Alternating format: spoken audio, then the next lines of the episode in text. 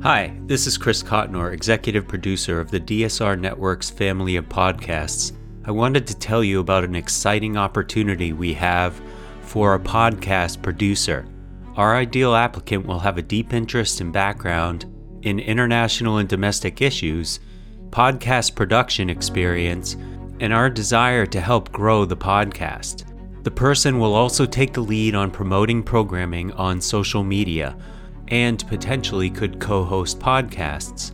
Must be comfortable working with very high level guests worldwide, including current government officials. Strong academic background in political science, international affairs, or public policy required. Excellent writing skills, a familiarity with WordPress, the Riverside podcasting platform, and a willingness to do whatever it takes is essential. If you're interested in learning more about this opportunity, please email us at info at thedsrnetwork.com. That's info at thedsrnetwork.com. Thank you. We're excited to share that the following offer has been extended through the end of the week. We hope you become a member today. Tuesday, February 28th marks one year since we launched the DSR Daily Brief. We're showing our thanks by providing you with our best sale price ever on membership. From now through March 4th, visit thedsrnetwork.com slash buy and enter code DAILYBRIEF to receive 50% off our regular membership price of $50 per year or $5 per month. Members receive access to bonus content, an ad free listening experience, exclusive blog posts, an invitation to join the DSR Slack community, and more. This is a one time only offer, so act now.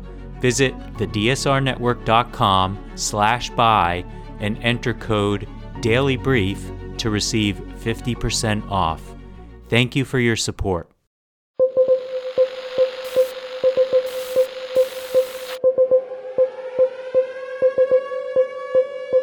It's March 20th, 2023, and this is your DSR Daily Brief. I'm Grant Haver. And I'm Chris Cotnor. Our top stories from international outlets this morning Russian President Vladimir Putin hosts Chinese President Xi Jinping this morning, hoping for support against Western pressure over his war in Ukraine. While Xi will present China as a global peacemaker intent on brokering an end to the conflict, according to Reuters. Xi will be the first national leader to shake Putin's hand since the International Criminal Court issued an arrest warrant for him on Friday over the deportation of Ukrainian children to Russia since its invasion. Moscow rejects the charge, and Beijing said it reflects double standards.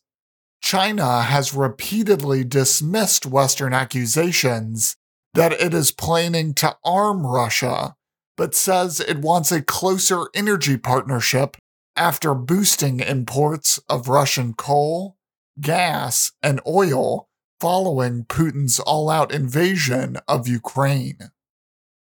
The BBC is reporting that central banks have moved globally to keep credit flowing after an unsettled period in the US banking sector and the Credit Suisse merger. Six central banks, including the Bank of England, announced they would boost the flow of US dollars through the global financial system. The US dollar liquidity swap line arrangement will run from Monday. The announcement said it served as an important backstop to ease strains in global funding markets and to lessen the impact on the supply of credit to households and businesses. Instead of borrowing on the open market, British banks will be able to go direct to the Bank of England and it will borrow from the US Federal Reserve. It will work in the same way for banks in the Eurozone, Canada, Japan, Switzerland, and the United States. Banks will be able to access this funding on a daily basis. The arrangement, adopted during the 2008 financial crisis and the COVID pandemic, will start on Monday and continue until at least through the end of April, the Bank of England said.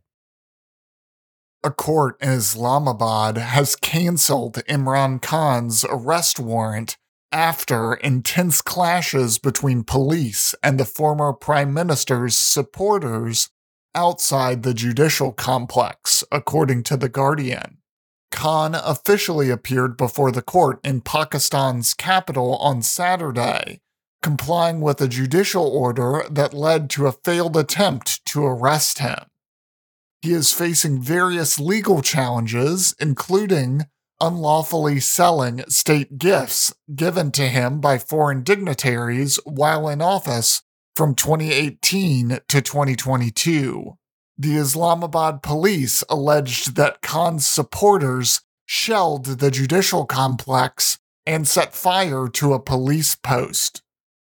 Pakistan's Electronic Media Regulatory Authority banned television coverage of Khan's appearance in the judicial complex and political rallies, and there was a blackout of mobile internet services in Islamabad. Pakistan's Prime Minister Shehbaz Sharif has rejected Khan's demands and said that the election would take place on time. However, Khan has also dissolved two provincial assemblies where his Pakistan Tehreek-e-Insaf has been in power. The Supreme Court has directed the government to make arrangements for elections that the government has been avoiding.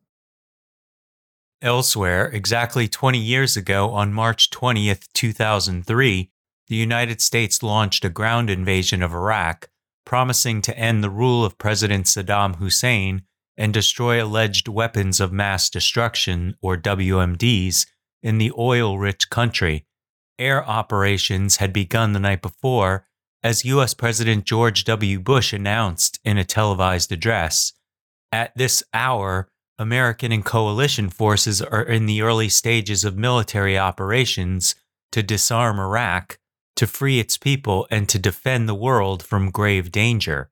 However, U.S. forces, mainly backed by troops from the United Kingdom, never found weapons of mass destruction.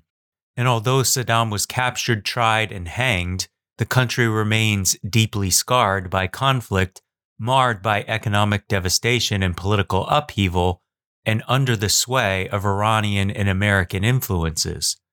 You can read the full story from Al Jazeera by clicking the link in the show notes. Shares of Credit Suisse plunged 63% in early morning trading after the announcement that banking giant UBS would buy its troubled rival for almost $3.25 billion in a deal orchestrated by regulators to stave off further market shaking turmoil in the global banking system. According to the AP, UBS shares were down 14% in early trading on the Swiss stock exchange. Swiss authorities urged UBS to take over its smaller rival after a plan for Credit Suisse to borrow up to $54 billion failed to reassure investors and the bank's customers.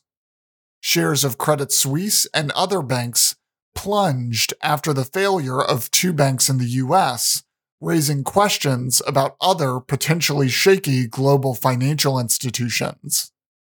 Credit Suisse is among 30 financial institutions known as globally systemically important banks, and authorities worried about the fallout if it were to fail. Switzerland's executive branch, a seven member governing body, passed an emergency ordinance allowing the merger to go through without shareholder approval. Deutsche Welle reports that Australian authorities hired contractors to remove millions of rotting fish from the Darling River. The fish started dying in the river near the New South Wales town of Menindee on Friday. Environmental authorities believe the drop in oxygen levels in the water after the recent floods receded likely caused the incident. Fish need more oxygen in hot weather, and climate change has led to unseasonably warm temperatures of up to 104 degrees Fahrenheit. Police Assistant Commissioner Brett Greentree said the main concern currently was keeping the town's water supply clean. I understand and acknowledge the smell and sights on the river. Nobody wants to see that, he added. According to Le Kenyan riot police fired tear gas earlier this morning to disperse demonstrators gathered in Nairobi for a day of action, called by the opposition to protest the country's punishing cost of living crisis. The government of President William Ruto has vowed to take a tough stance over the demonstrations, which opposition leader Raila Odinga vowed would go ahead despite not receiving police authorization. Demonstrators hurled rocks at anti riot police outside government offices in the capital, while about two dozen people were arrested, including two opposition MPs. Kenyans are suffering from surging prices for basic necessities, as well as a sharp drop in the local shilling against the US dollar and a record drought that has left millions hungry. In lighter news from the AP, after much public outcry, state officials now say they will let a Louisiana couple keep a 22 pound nutria, a beady eyed, orange toothed, rat tailed rodent commonly considered a wetlands damaging pest, as a pet that frolics with their dog, snuggles in their arms, and swims in the family pool. The Louisiana Department of Wildlife and Fisheries, in a statement Friday, said Mira and Denny Lacoste are being allowed to apply for a permit so they can legally keep Neuty the Nutria in their New Orleans home. In their New Orleans home, the Times Picayune New Orleans Advocate reported. The announcement came after more than 17,000 people signed an online petition demanding that the state leave Neuty and his family alone. That's all the news we have for you today. Be sure to rate, review, and subscribe so that more people can find the show. If you have a tip, topic, or correction you'd like to flag for us, please email us at podcasts at thedsrnetwork.com. Members of the DSR Network will receive an evening newsletter version of the DSR Daily Brief and bonus weekend briefs. Last weekend, I spoke with Karl Friedhoff of the Chicago Council on Global Affairs about the rapprochement between South Korea and Japan. If you aren't a member, go to the DSRnetwork.com and become a member to make sure you never miss any of our analysis. If you want more in depth discussion of these issues, be sure to follow the links in the show notes to read our sources and tune into our sister podcasts on the DSR network. Stay safe and stay tuned to the DSR Daily Brief.